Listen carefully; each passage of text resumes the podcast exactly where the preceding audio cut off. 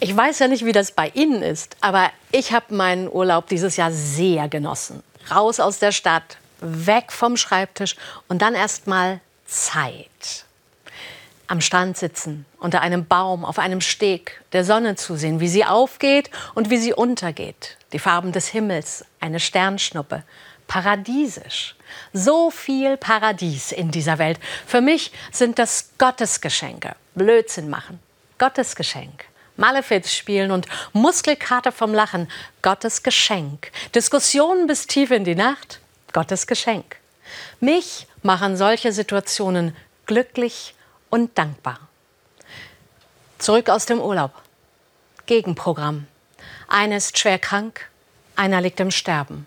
Wo ist da jetzt Gott?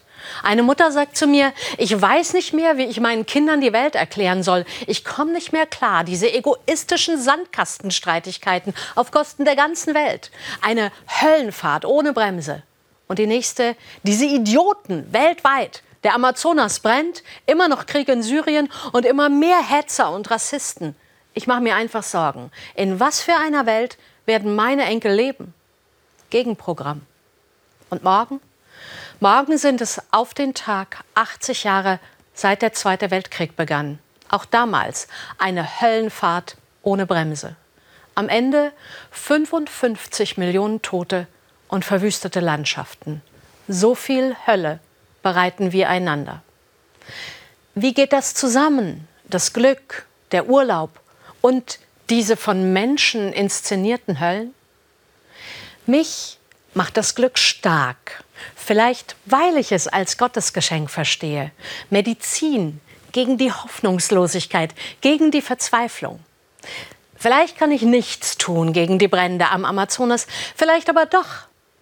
Ich weiß genau, ich treffe jeden Tag Entscheidungen, die Einfluss haben darauf, wie die Welt sich weiterdreht. Und gerade weil Gott mich so beschenkt, trage ich eine Verantwortung. Ich will und ich darf nicht die Höllenfahrt befeuern. Ich will mit denen streiten, die anderer Meinung sind, im Kontakt bleiben, trotzdem zuhören und versuchen zu verstehen, einander wahrnehmen und stärken. Ich will die Welt, die uns geschenkt ist, genießen, ohne sie auszubeuten. Ich weiß, wie Glück sich anfühlt. Da geht es nicht um Millionen Euro, nicht um maßlosen Wohlstand. Dieses Glücksgefühl will ich teilen. Glück macht stark, aufzustehen und weiterzugehen. In Zeiten der Mutlosigkeit vielleicht nur mit sturer Beharrlichkeit, die nur eins nicht erlaubt, verzweifeln.